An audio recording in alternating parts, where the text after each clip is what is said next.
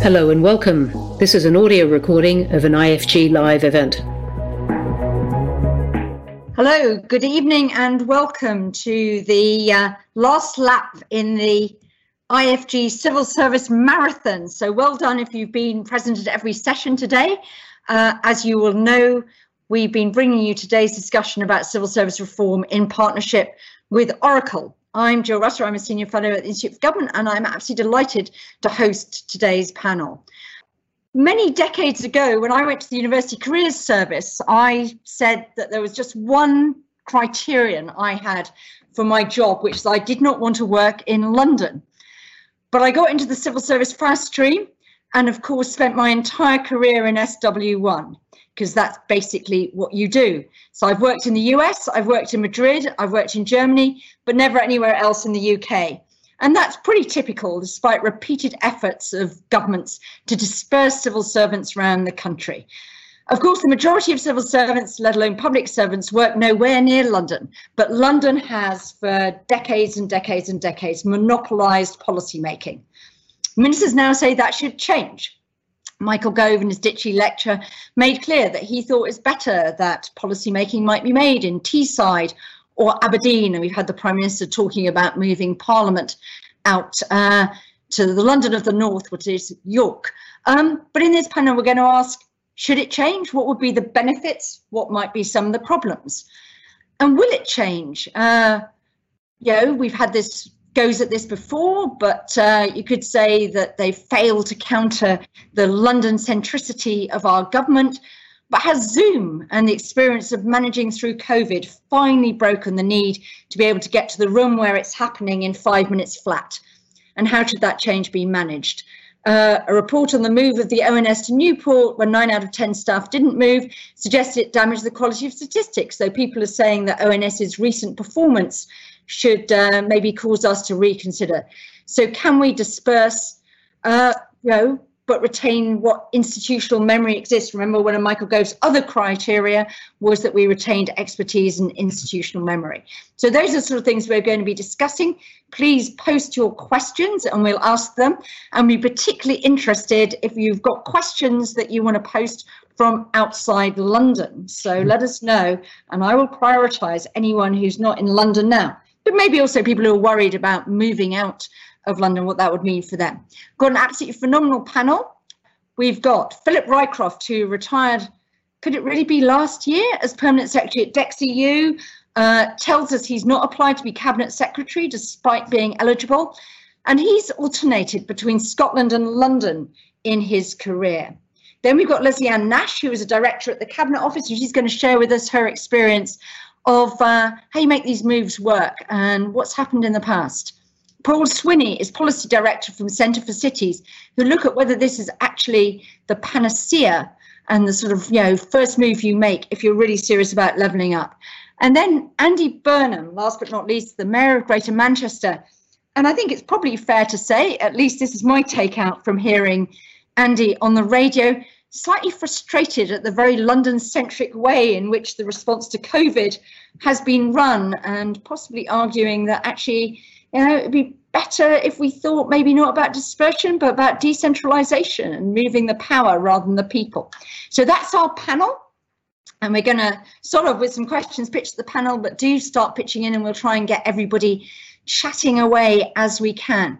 So, Philip, let's start with you. Uh, you think that there will be benefits if we uh, if we move people out. So why would moving where people's desks are lead to better government?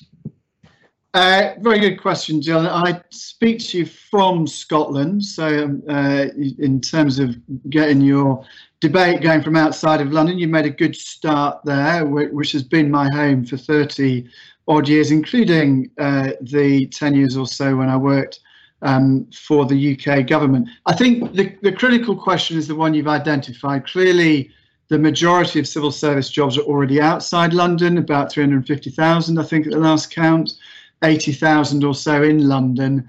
But over 70% of the senior civil service uh, are London based. And that stickiness of the senior policy roles in London, I think, is a reflection of the centralised polity that is England.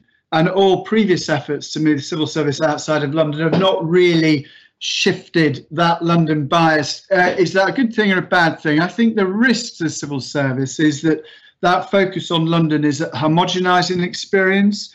Whatever their background, wherever they've come from, people end up sharing much the same cultural milieu, live in similar parts of town all around and about, and share essentially the same experiences. And that wouldn't matter so much if London was like everywhere else in the country, but London uh, is different. And I think that gives people um, uh, or, uh, a view of the country um, which um, is too narrow. It can be compensated for, of course, to some extent by getting out and about, but that in the past at least has been very limited by the demand to be present, the prevailing expectation, not least from ministers, that senior folk are on call whenever required. And I have, as I've mentioned, personal experience of this. Seven years in the Cabinet Office and DExEU, lived throughout that time in Scotland, responsible for offices in Edinburgh and Cardiff. And it was incredibly difficult to juggle all of that, not least because remote access to meetings was often terrible. There were very few allowances made for the fact that people might be dialing in, and the kit um, was usually appalling. It was like dialing in often from the bottom of a well. Now, I have no doubt at all that the civil service would benefit from greater dispersal. It's about understanding the country that the civil service uh, is serving, attracting a wider range of talent, people who can't or don't want to live in London, and about bringing in people rooted in a very different milieu with different day to day experience of different contexts. And we can talk about why that's a benefit um, in a bit more detail as the conversation unfolds.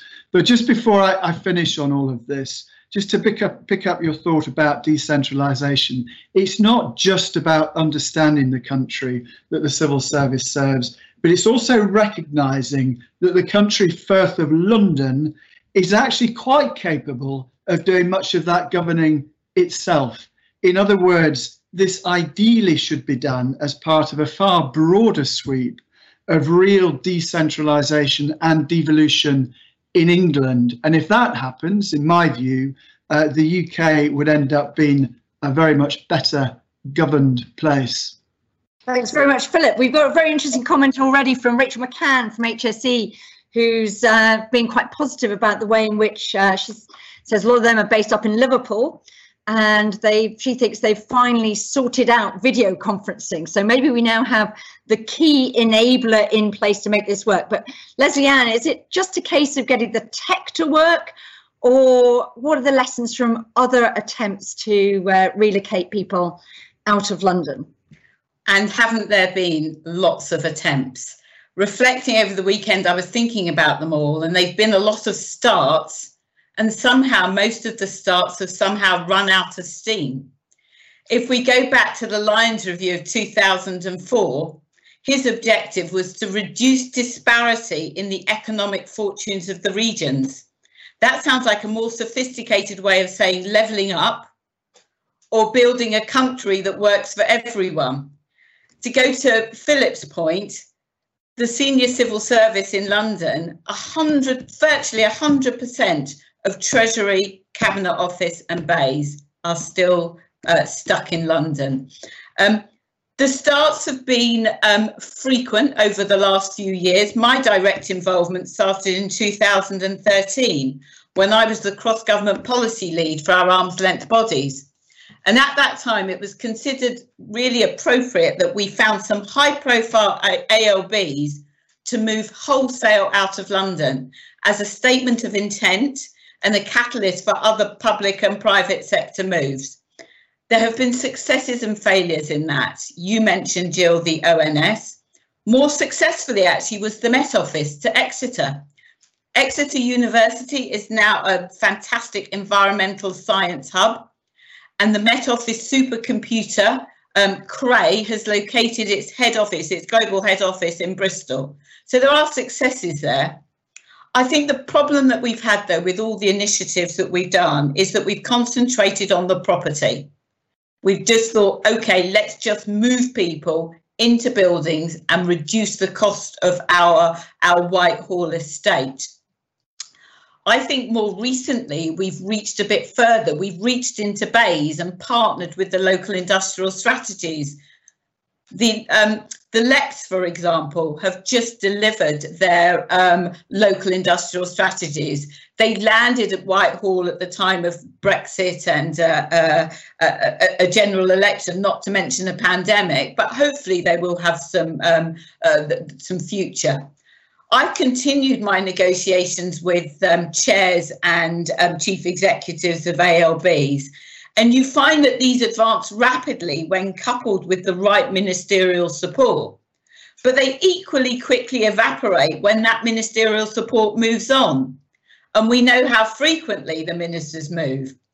So I think less start and more sustained effort and anyone looking at this ought to look back at the 2004 Lyons Review because a lot of what was said is still remains very valid today.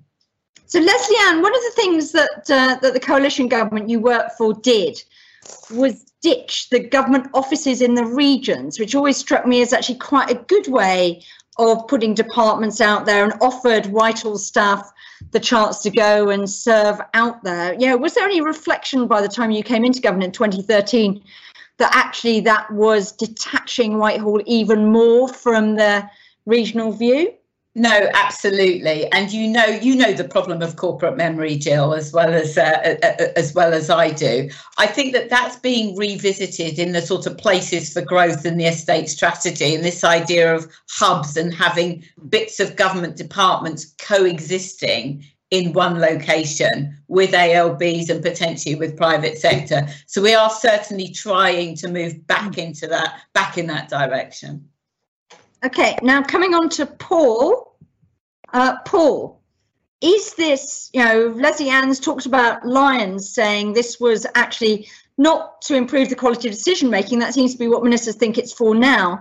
But this was part of a reducing regional disparity. I'm not sure whether Exeter and Bristol are top of the list for reducing regional disparity, be more willing to send ALBs to places like Bootle and uh, whatever. Um, is this a powerful tool of regional policy, or should we actually forget all of that?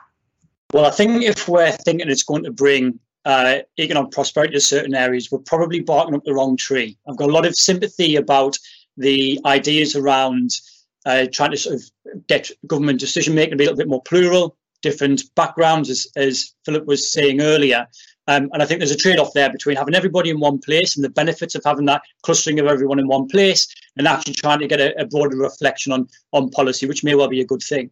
But you know, there has been a lot of efforts to trying to do this in the past, and I think you could probably make an argument that the Labour government in the in the late 90s and early 2000s, one of their responses to places that were struggling was to try and get more public sector jobs out to them. And indeed, actually, there's there's that's happened even the decades before that. If you go to to Newcastle, you'll see a huge campus, which I think has got DWP and HMRC on it. Um, lots and lots of jobs there, but you know, the cities then still faces a, some very big challenges. You know, the real thing we need to be thinking about is how do you try and attract not just a couple of thousand public sector jobs to a place, but tens of thousands of private sector jobs to a place. And I think we can be a little bit distracted about we've got this fantastic lever where we're going to move the government, and the government's got all this aura around it. And indeed, you know, I think the BBC was similar, and Andy may disagree in Salford, where huge aura around the BBC, international reach, massive brand. But that's much bigger than any economic impact we should expect to have. And we're only going to leave ourselves a little bit disappointed. Now, I think what we can do, and this might be starting to steal some of Andy's lines, you know, if we are thinking about trying to move jobs out to try and improve local economies, is about actually moving powers out. And so what you do is you move some of that power base out from Whitehall, out to, to different city regions, you give you build capacity of institutions in those areas to be able to make their own decisions to improve economic sorry, economic policy, so if we then try and attract those businesses in. And what you then do in the job moving process is you move a position that might be in BEIS or might be in Treasury, and once upon a time was part of central government, out to say Greater Manchester. So actually, that capacity then becomes something that generates policy for Greater Manchester, rather than it being a job that generates policy at a national level, where it's probably actually inappropriate to make some of those policy decisions at a national level anyway. So that movement of power we should be looking for, not just the movement of jobs. If you look at the ways of making uh, making central decision makers more sort of region aware, do you see any merits in that on those sort of, you know, there may be fewer decisions being made by central government. There still will be some decisions being made by central government. Yeah, I mean, I've got some sympathy with that argument. And certainly, I think if we all sort of have you know, the, this massive group thing going on in one part of the country, then that isn't necessarily a great thing. However, having said that, let's say we move um, parts of central government to York, as has been mooted in in recent weeks. It'll be very quick. You, will hear people going, "There's a massive York bias to how we um, make decision making uh, in this country, and it's ridiculous." And you know, the very nature, I think, of the way that government operates is that you're going to have to choose one place or two places or three places where you do this, and there will always be these those accusations of bias. And so I just think we need to be careful around that sort of thing to recognise that you know some movement of jobs to one part of the country doesn't then mean that we're getting sort of reflections from across the whole country. That's uh, that's very interesting. I was doing a thing last week with people pitching for where their uh, whether their city should have the new parliament and I think there are about four different cities in Yorkshire all complaining that the other one shouldn't get it. So I think just picking picking a winner is not going to be the easy decision the government might think it is. Want to come now to, to Andy. There's a very specific question that I'm going to put to you. But first of all, uh, are you waiting for Manchester to benefit from uh, from moving some government departments up to you? Is this something that you would welcome sitting there? Yes, of course, uh, Jill. Um, I think there's a, a very big case for it, as the other speakers have, have rightly have rightly said. But yeah, I, think that point about what does it actually achieve is an important point. So let me give you a, a, a live example of something that's happened in Greater Manchester in the last year that I think could have that wider knock-on industrial benefit uh, that perhaps some moves of the past haven't achieved, and it's the move of GCHQ uh, to city centre Manchester. I think there was a recognition within the organisation that they couldn't attract the diverse workforce they needed, particularly modern intelligence agency needs to be hearing particularly from all walks of life in terms of understanding its its work. And obviously that couldn't be done by being largely located in and around uh, Cheltenham. Therefore um, there needed to be a sort of an innovation uh, centre and Manchester was was felt to be a, a good place for it but the reason I'm saying that that is a good example of this working is that we've already then got interest from big private sector organizations based in um, cyber and intelligence uh, coming in on the back of the GCHQ uh, move. And it's early days, but I, am certain that will prove to be a good example of, of, relocation that will benefit the Greater Manchester economy. But to pick up on some of the themes, if you don't mind, Jill, others have raised, why hasn't it worked in the past? Uh, and it hasn't particularly worked in the past, has it? Let's be honest. Um, those campuses have been created in, in other parts of the country.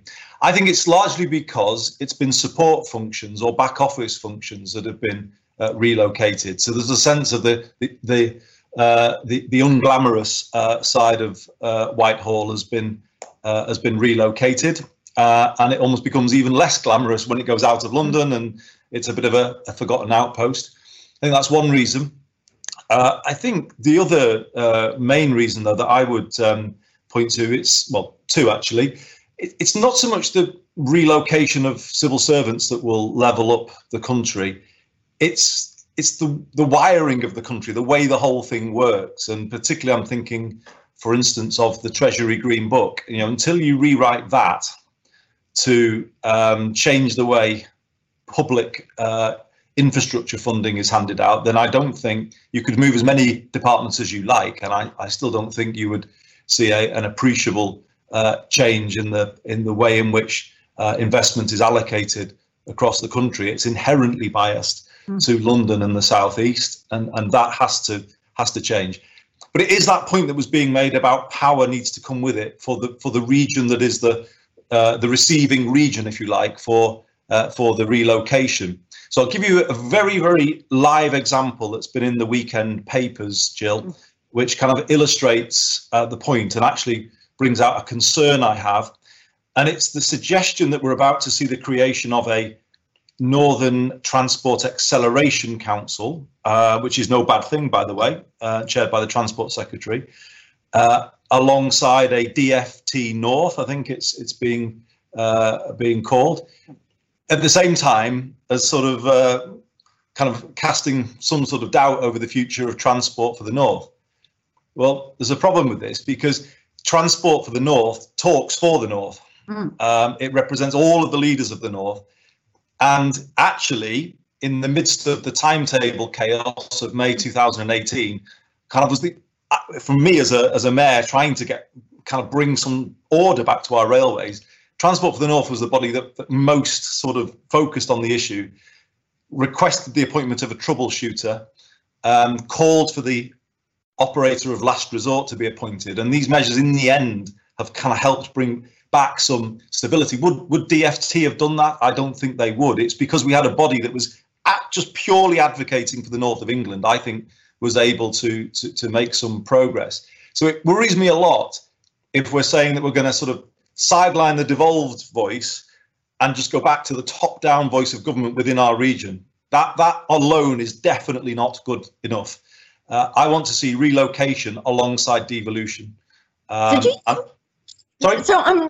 I mean, interested in whether you think there's a risk that if the government disperses people, it'll actually use that as a justification for keeping on to powers. It'll say, oh, actually, look, half our staff are sitting in Manchester. So, of course, we understand Manchester's needs and and we don't need you sort of elected more um, more politicians up there. We're we're getting enough Manchester, frankly. Yeah, that's okay. We're based up there now. I think there's definitely a risk of that. I think you put your finger right on the problem. Um, it can be a kind of uh, almost a to- tokenistic gesture to the regions if you're not careful, and it's just a, a way of um, reasserting uh, top-down control. We have a large presence of Department for Education uh, uh employees in city centre Manchester, but we have very little commitment to devolution from the Department for Education. Uh, so, you know, I, I, don't want to see more of that because that, that doesn't, in my view, empower the regions, level up uh, the country. Just one last point to, to make, and it's it's almost as if, you know, government departments are doing us a favour by even considering coming to our, our, our regions. That's the way it's often done and, and, suggested.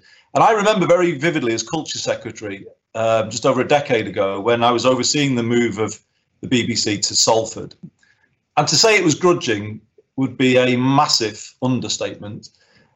But I look at the BBC today compared to the BBC of back then, and I think it is much more in touch with the mood of the country today than it was then. It's far less ivory tower uh, than it was. You hear more regional accents now routinely on on the airwaves, and I think as a result, the national broadcaster is in a better place with regard to the country. GCHQ recognise this as well, I think, but they're doing it much more enthusiastically than the BBC did.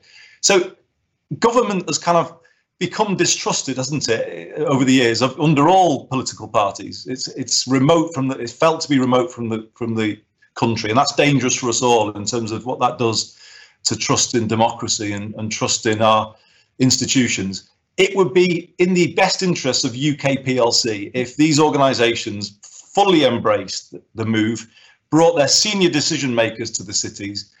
UK government would then see much more of the people, of the whole country. And I think our, our democracy probably would be uh, in, a, in a stronger place for it. So, Andy, we've got a question. I'm going to put it to you as the sort of politician in the room. One of the reasons why the senior policy people all say they need to be in London is that they need to get to ministers quickly, and ministers don't want to do a Zoom chat. Maybe they've got used to it. And we've got a question here from Anonymous. Hi, Anonymous, one of many Anonymouses, um, asking whether we need to move ministers as well. Is it enough to move the civil servants? Uh, that didn't feature in Michael Gove's Ditchley speech, but you know, should we have a minister based in, you know, in Manchester? Is that feasible with urgent questions being granted on a much more regular basis and things like that?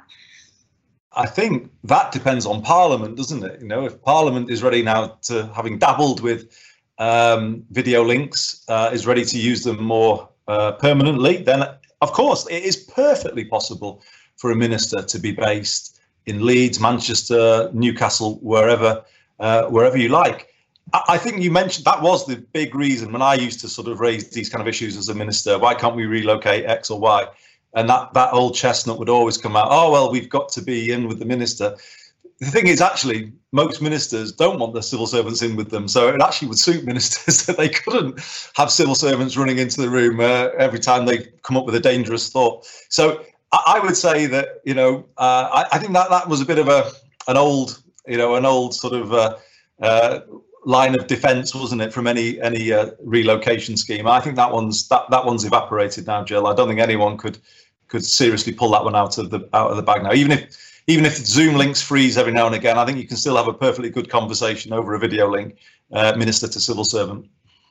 Okay, well, we've got another question from another anonymous. I'm not sure it's the same anonymous asking about how we reconcile ministers who are not keen on losing those links. Uh, links to their civil servants. How do we actually get them to buy in to relocation? But I wanted to pick up with um, with Philip the risk that quite a lot of questions are highlighting that actually all this does is you know create sort of mini londons of civil service bubbles sitting in a few nice university cities and actually doesn't do anything to address where the real disadvantage is in sort of excluded towns in less well off communities arguably a bit more remote.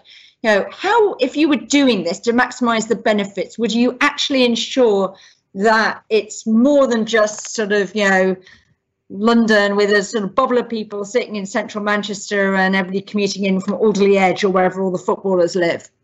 Um, well, if you can commute in from uh, Alderley Edge on a civil service salary, you must have family money because I'm not sure that civil servants could compete with the footballers. I, I think we're also talking about this in a sort of almost a static way. You've got to move a whole body of folk um, in one lump, as it were, to different part of the country. That's one model but you can also disperse individuals. I mean, my own experience, I commuted to London um, over essentially 10 years working in Whitehall.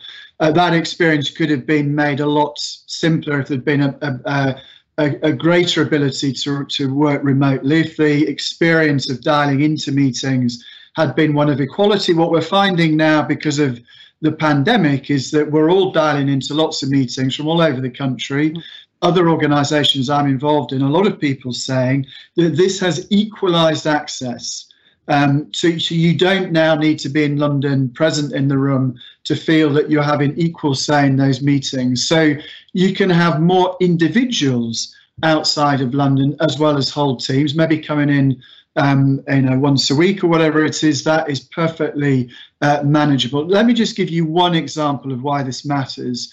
I was based in Scotland, live in Scotland throughout the Scottish referendum campaign, and I was responsible for advising the UK government ministers on that campaign. It was a huge benefit to me that I was at the weekends was rubbing shoulders with folk who were worried about this, who were uh, who, some who were enthused by it, so folk of the nationalist persuasion, as well as people who's going to support the unionist side. I was out and about in different parts of Scotland, um, you know, seeing which which uh, stickers had been defla- uh, defaced, what was in the windows, and so on. I had a far better feel for what was going on in Scotland than any of my colleagues uh, in Whitehall. And you know, if we'd had more folk like me in different parts of the country in the run up to the, uh, the the Brexit referendum, I think that Whitehall would have reflected rather differently on that, that experience as well. So it is not just about a, a body of folk going to York or Bristol, wherever it may be. It is about people having different hinterlands, different experiences, and bringing that to bear as well. And with modern technology, uh, coronavirus has actually uh, has taught us that this is all perfectly feasible and manageable. So we've got some comments, Lesley Ann, from some people about how actually HMRC has shown the way with its hubs that you can actually have a decent career. Because one of the problems have been, I used to work at DEFRA. DEFRA relocated one policy department to Bristol. Uh, the people there were sort of trapped working on wildlife. Very few of them wanted to come back to London. And I think the same was true when they moved the Manpower Services Commission up to Sheffield, that people had a very nice lifestyle there, but the promotion opportunities were back, but it was, you know, lifestyle versus uh, promotion. How do we manage this to give people decent careers, or have we now cracked it? Because, you know, Philip's model of commuting may not, long distance commuting a day or two away may not be for everybody, but how do we sort of equalize that? So we, we, we, we haven't cracked it. Um, a 21st century career does not mean 20 or 30 years in the civil service or in one government department.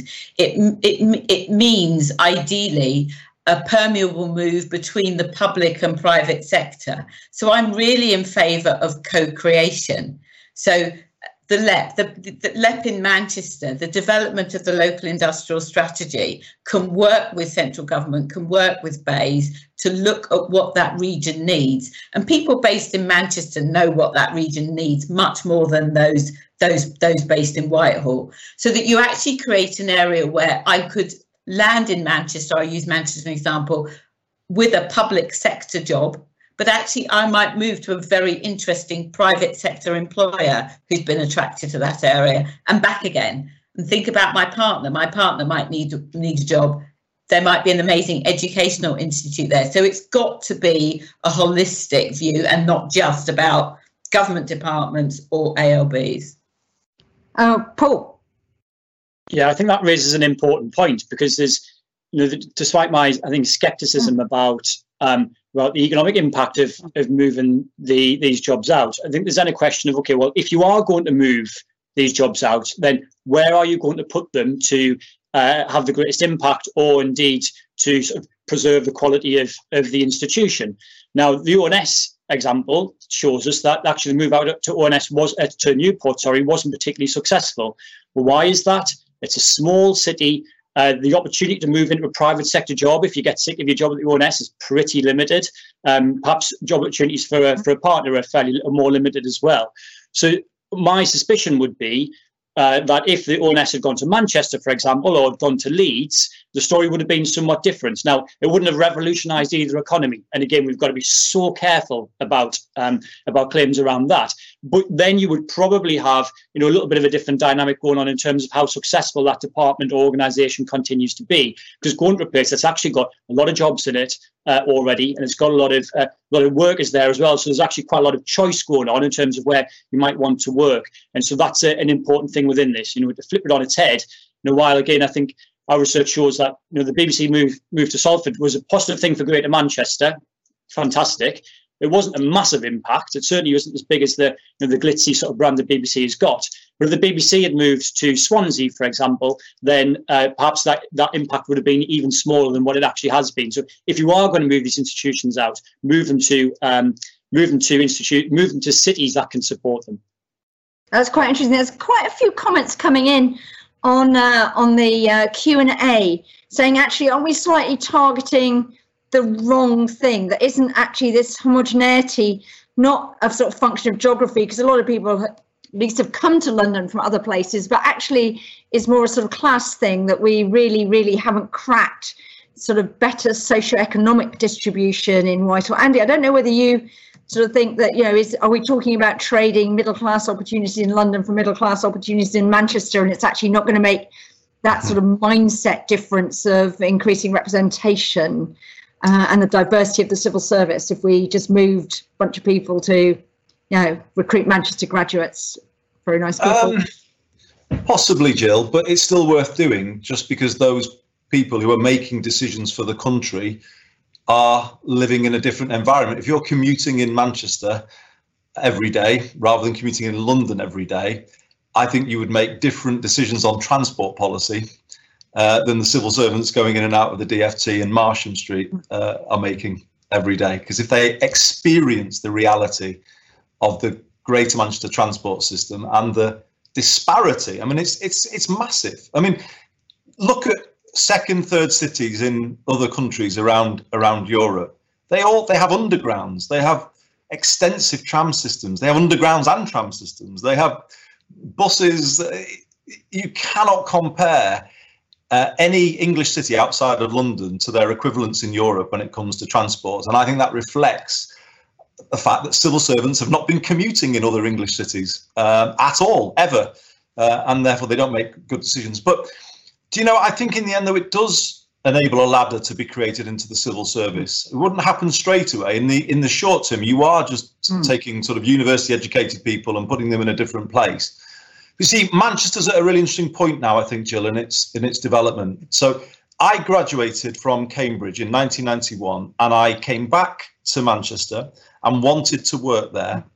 And I just couldn't find a sort of job that I was, you know, what I wanted to work in the media at that time. I, I ended up as an unpaid reporter on the Middleton Guardian. It wasn't what I wanted, and in the end, I had to kind of like throw my cards in and go to London. I mean that that that was what happened to young people growing up in the north, or still does actually. But so Manchester has made progress. I mean, I, actually, I'm much more positive than Paul about the BBC's move to Salford because there are thousands of really good jobs there, and there's clustering effect going on in Media City of other businesses that are coming on the back of the BBC. There are so many more media jobs in Manchester today than when I was looking to get into the media uh, there 30 years ago. But actually, there's other names there. I mentioned GCHQ before. I could mention um, the Bank of New York. I mean, I could reel off a whole, you know, I won't do the boring thing of reeling them all off as like us proud mayors do. But there are some big names in Manchester city centre now, and our skyline looks very different to what it looked like in the early 1990s. It's a modern, attractive city. And I, I think we've hit a point now where it isn't kids from Greater Manchester who are in these gleaming new skyscrapers. They are relocated people largely in those buildings. However, a big part of my mission as mayor is to go round our 10 boroughs. And I do say this directly to the kids of Greater Manchester. You see those gleaming skyscrapers over there? I want you to believe that you can work in those buildings and you can walk through the doors confidently and you can take those jobs there. So we're not quite there yet, but that is a massive part of what I see as my mission as mayor to not just bring these exciting jobs to Greater Manchester, but then to open the doors of these skyscrapers to the talented kids of our 10 boroughs. We're not there yet, but that's definitely where we're going in the next phase. That's very, very interesting. There was a comment saying, would Pacer trains have survived if uh, DFT was based up north? Which, having discovered Pacer trains uh, during the election last year, being slightly stunned by them, I think probably definitely not. So I think that's sort of slightly underlining underlining that point. Philip, I wanted to ask you if you were sort of designing the package around moving. So you're in a central government department, you're told that you're permanent secretary, not beyond the realm of imagination, and you're asked to move your department. What sort of package and offer do you need to make to your staff? A lot of people are a bit worried here. You know, we've had issues about spouses, issues about people not wanting to lose their London weighting, things like that. How would you actually you know manage the move is it sort of you know we're, we're all off and if you don't like it you're out or quite how does that happen because i think that's quite important to actually you yeah. know getting some it's, continuity it's a good question I, I, Claire, just to pick up on that previous discussion i for a while um, was the, the most senior as a sort of a, a dg civil servant in the glasgow office of the scottish government and because that office had been established for a long time it did draw folk in from the city. So there was lots of folk with very deep experience of, of Glas, Glaswegian backgrounds, which was a huge benefit to the policy making because they, we were talking about um, education or whatever it was for Glasgow or giving kids better opportunities. There were folk there who had travelled that road. So that, now that was an established office, had been around for some time. And clearly, you've got to make a start. So you're moving out. It's a very good question. What sort of deal is is done uh, for people? Um, and clearly, you have to make it worth their while financially. You can't punish them financially for this, and you have to. It does cost money, and you have to recognise that uh, in order to deliver those longer term benefits. Um, but like many other professions, um, you sign up to work in the organisation. You don't sign up for a geographical plane. When I joined the civil service as a, a long time ago, uh, I was told I could be posted anywhere. As it happened, I, it was convenient for me. At the time I got posted to Edinburgh, but I could have been posted to London. That's the deal you sign up for. So there is a there is a wee bit of a balance there between the individual's needs and circumstance uh, and the support you give them to help them manage any relocation and the needs and requirements of the organisation as a whole. Uh, and the organisation ultimately um, uh, has to has to prevail in terms of creating um, the, the, sort of dispersed policies uh, that it thinks are best for the civil service and ultimately for the country. Got a question from Anonymous, just asking about what's a realistic time frame. I don't know whether you or Lesley Ann would like to come in on you know, would you be doing this in a year? Would you to get it over a sort of you know sharp shock, or would you actually be saying to ministers, we're going to make this work, it's got to be done over quite an extended period?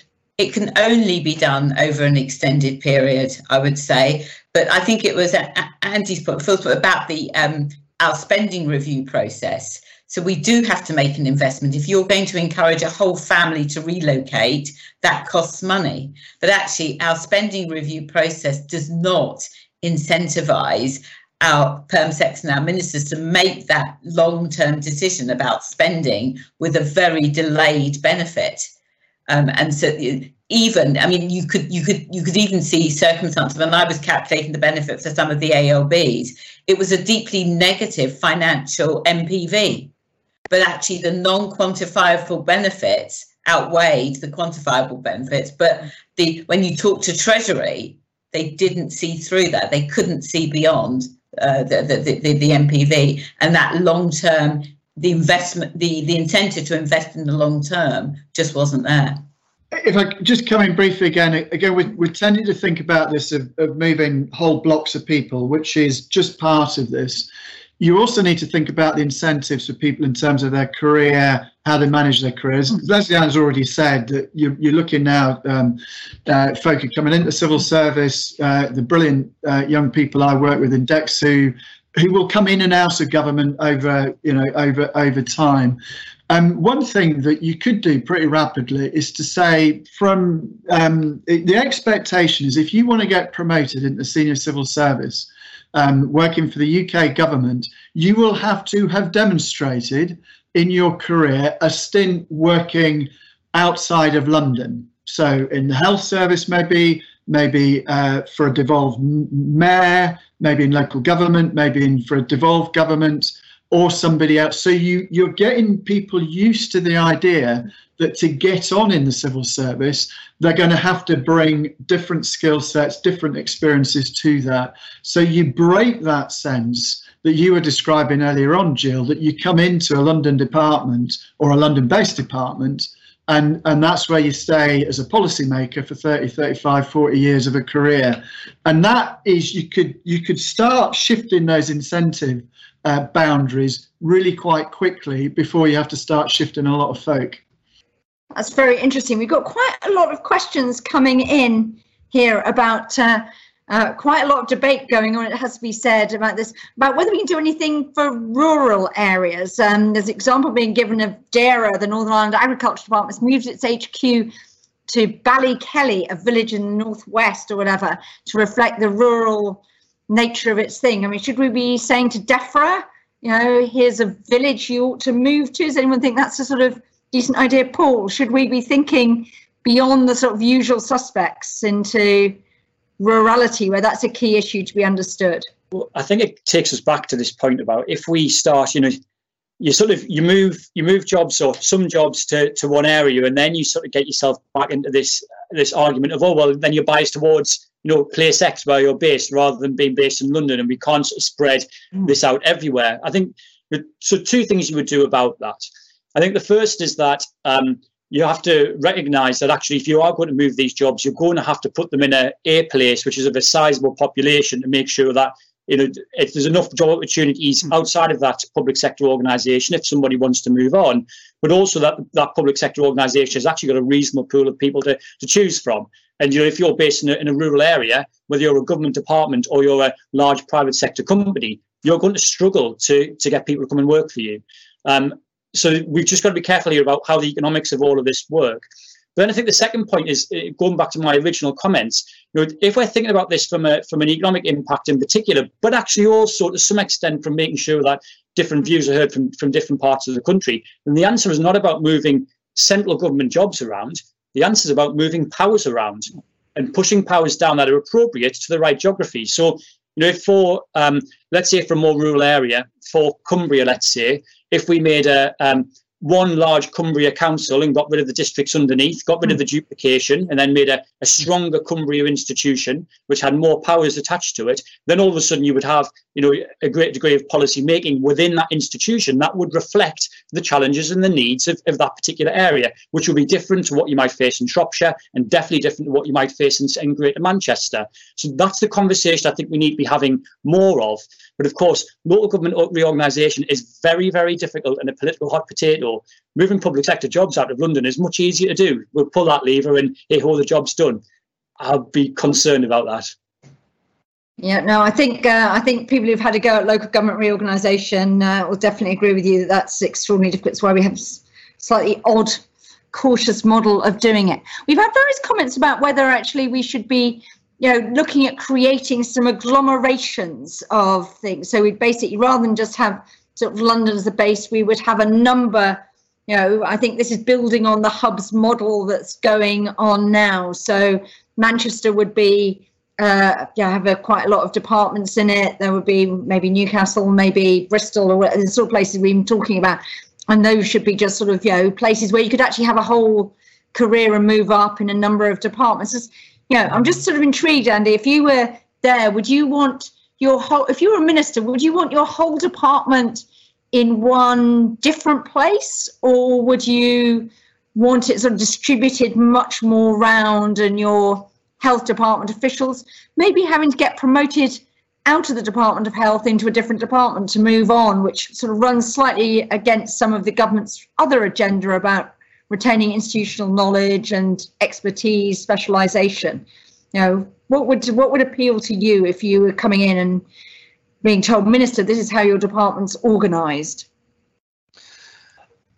I mean, I think you do need a sort of a, a headquarters, don't you? Rather than it being so scattered that the department loses its sort of uh, kind of sense of cohesion.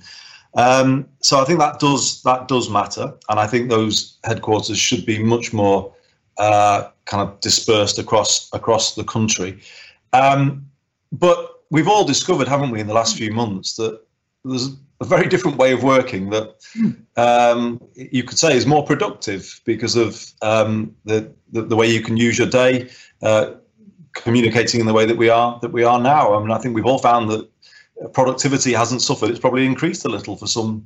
Uh, for some organisations in in, in recent uh, times, I think the thing I would come back to, and I think it's what Paul was saying, and I just strongly agree with it, it's really important that government doesn't get itself into the mindset that this alone sorts out the regions. You know, wh- where we have seen most success, I think the GCHQ example was a good one because it was it was a move that was linked to our industrial strength. Therefore, you know, it, it kind of it, it, helps us create a new industry around it, and the BBC move did it did the same to to a degree. The the other point of good practice I would point to is where we have co-location of government agencies with our our devolved combined authority. So we have, uh, for instance, Homes England have a significant presence uh, in uh, the Greater Manchester Combined Authority. I think in the West Midlands, the um, Highways England, I think, have, have, done something uh, similar there. We have excellent partnerships actually with the Department for Work and Pensions at a Greater Manchester level, and they're re- regularly to be found working out of our building.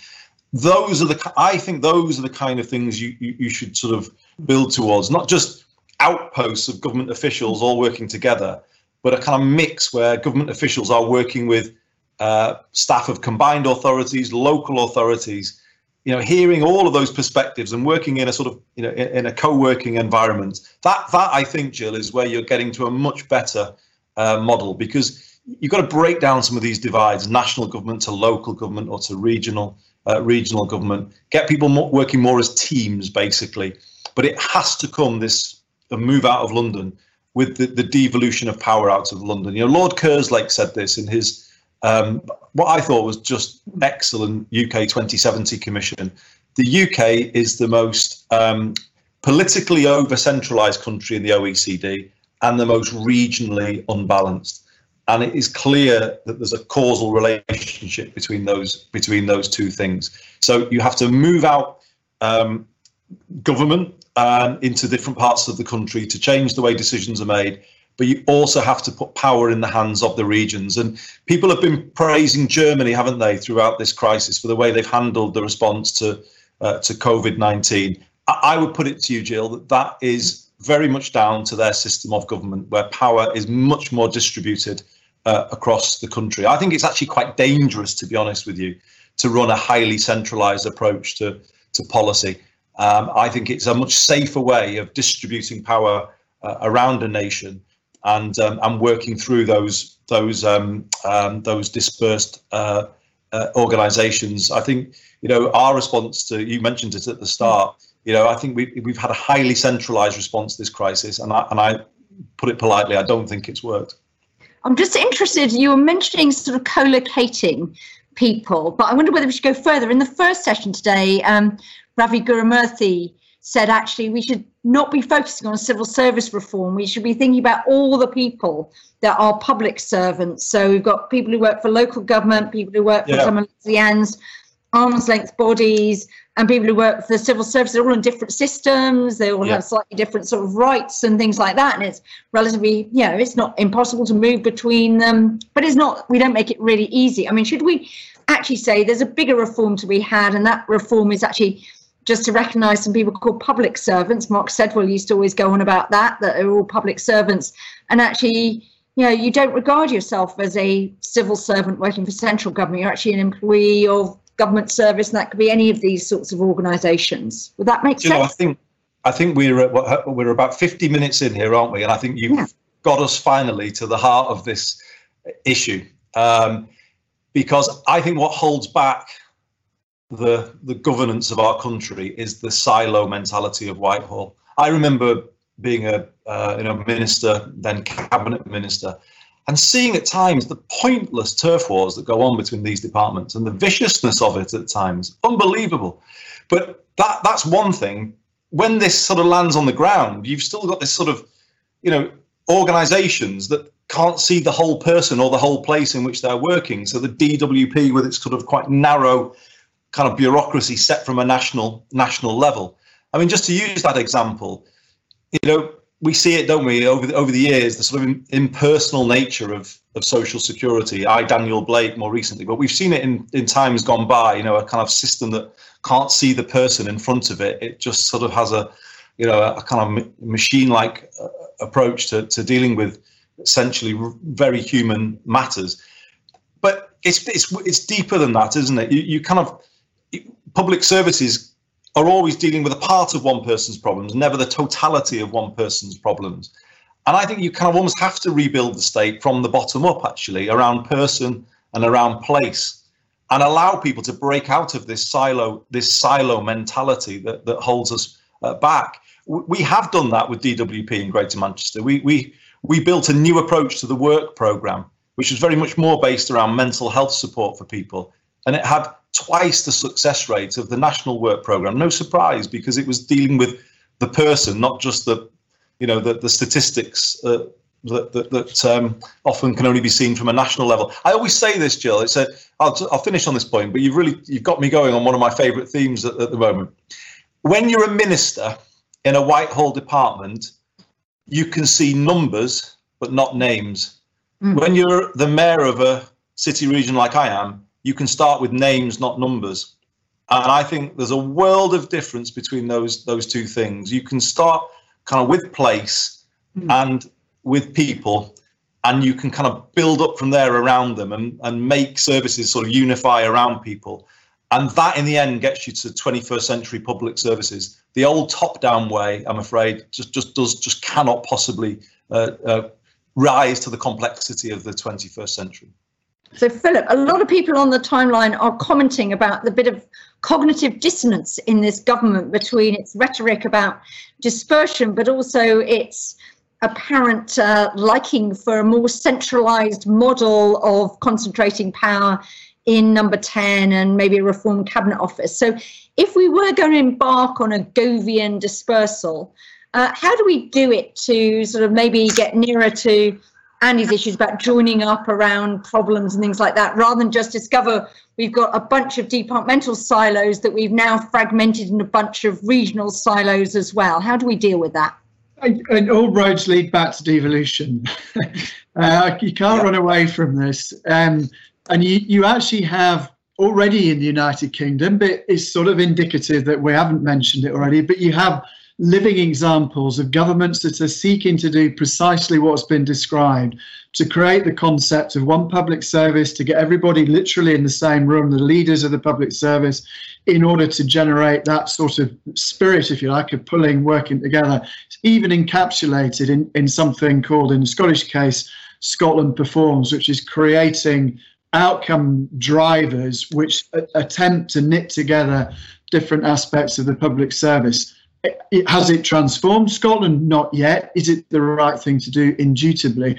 I think there is a scale thing here that if you proper devolution, bringing together um, the, the services of education, health, some of your social security, probably not all of it, transport, certainly economic development, you can get, I think, that brigading together um, of of public services in a way that meets the needs of the locality. Some things, of course, you're going to have to run at state level, um, and that's, I think, right and proper. But it's just worth pointing out, even if you're running the national uh, immigration service or running the, the foreign service, for example, you still, I think, need boots on the ground in different parts of the United Kingdom to under to both to explain what you're doing, but also to understand what the needs of different parts of the country are um, in terms of developing and pursuing your policy goals.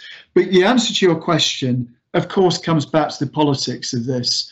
Um, that you can't have it both ways. Um, if you want uh, levelling up, if you want local economic regeneration, you have to devolve power with that. Holding everything in number 10, um, further centralisation of Whitehall, I think creates a very brittle policy, uh, and it's one that will not deliver ultimately the objectives this government um, has set for itself. So, political choices, and it'll be fascinating to see how this government uh, takes those choices in the months ahead. Okay, Lesley-Ann, last couple of minutes. How do we disperse successfully? Um, let's put devolution to one side. That's a different policy agenda. The moment the government's on dispersal, how do we disperse without worsening some of the characteristics of Whitehall?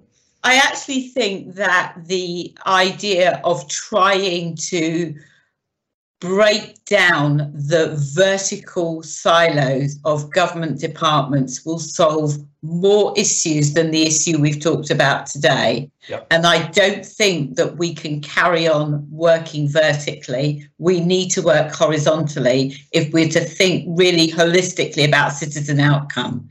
And, and that's got to change in terms of incentives, PermSec incentives, performance, the performance um, process, and the spending review. I keep coming back to the spending review, but if we keep allocating to departments in silos and don't look at outcomes horizontally, we won't change anything. And Paul, final word how do we make this work for the people who suddenly discover that 5,000 people are with good or bad grace being moved up to them uh, so that something more than just oh god our house prices have gone up and you know our kids can't get a home now. How do we actually generate local benefits from this? Well you would have to cluster it within uh, i would have sort of one move out rather than having lots of dispersal across the country. And i'd be doing it in uh, in probably one of our bigger cities as well. Um, implication of that then is that the infrastructure is there already in part, but also you know there's this deep pool of workers, but also lots of job choice for somebody who wants to to move out, um, move into another line of work.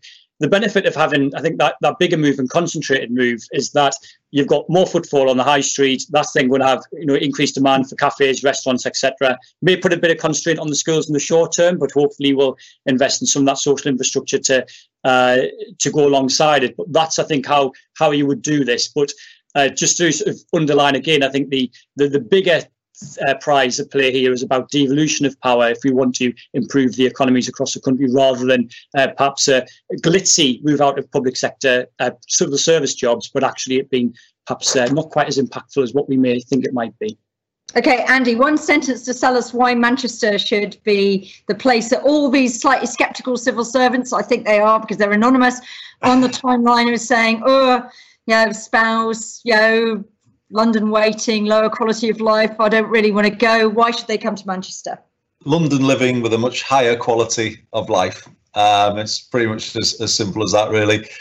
Best music scene in the country. Um, I was going to say capital of football, although we're not on strong ground after the weekend we've just we've just had there. But uh, you know, so much going on. It's a fantastic place to be right now. I, I don't regret at all the move that I made. Not not not for one minute. I'm much happier actually in the in the role that I'm now in. There's something happening in Manchester at the moment, and it's um, a privilege to be a part of it actually. And it's it's it's something that's happening in our country. I think the country is beginning to rebalance. And I just hope the government is true to its word. It's been a great discussion tonight, Jill. I've really enjoyed it.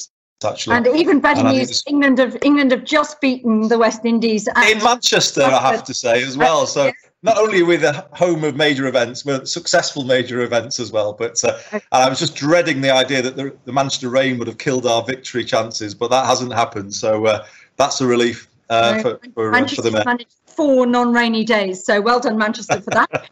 Good advert. So we're all looking forward to the final one in that series. Can I just briefly thank all our panelists, thank the very active discussion. I'm sorry all of you have been debating, but I hope you've been debating with each other about the pros and cons of moving out.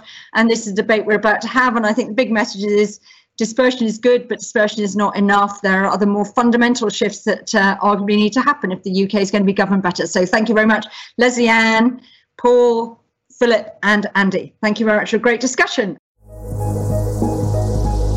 Thank you for listening, and we hope you've enjoyed this edition of IFG Live. Please do subscribe to hear more, and if you'd like to know about our upcoming events, please visit instituteforgovernment.org.uk/events.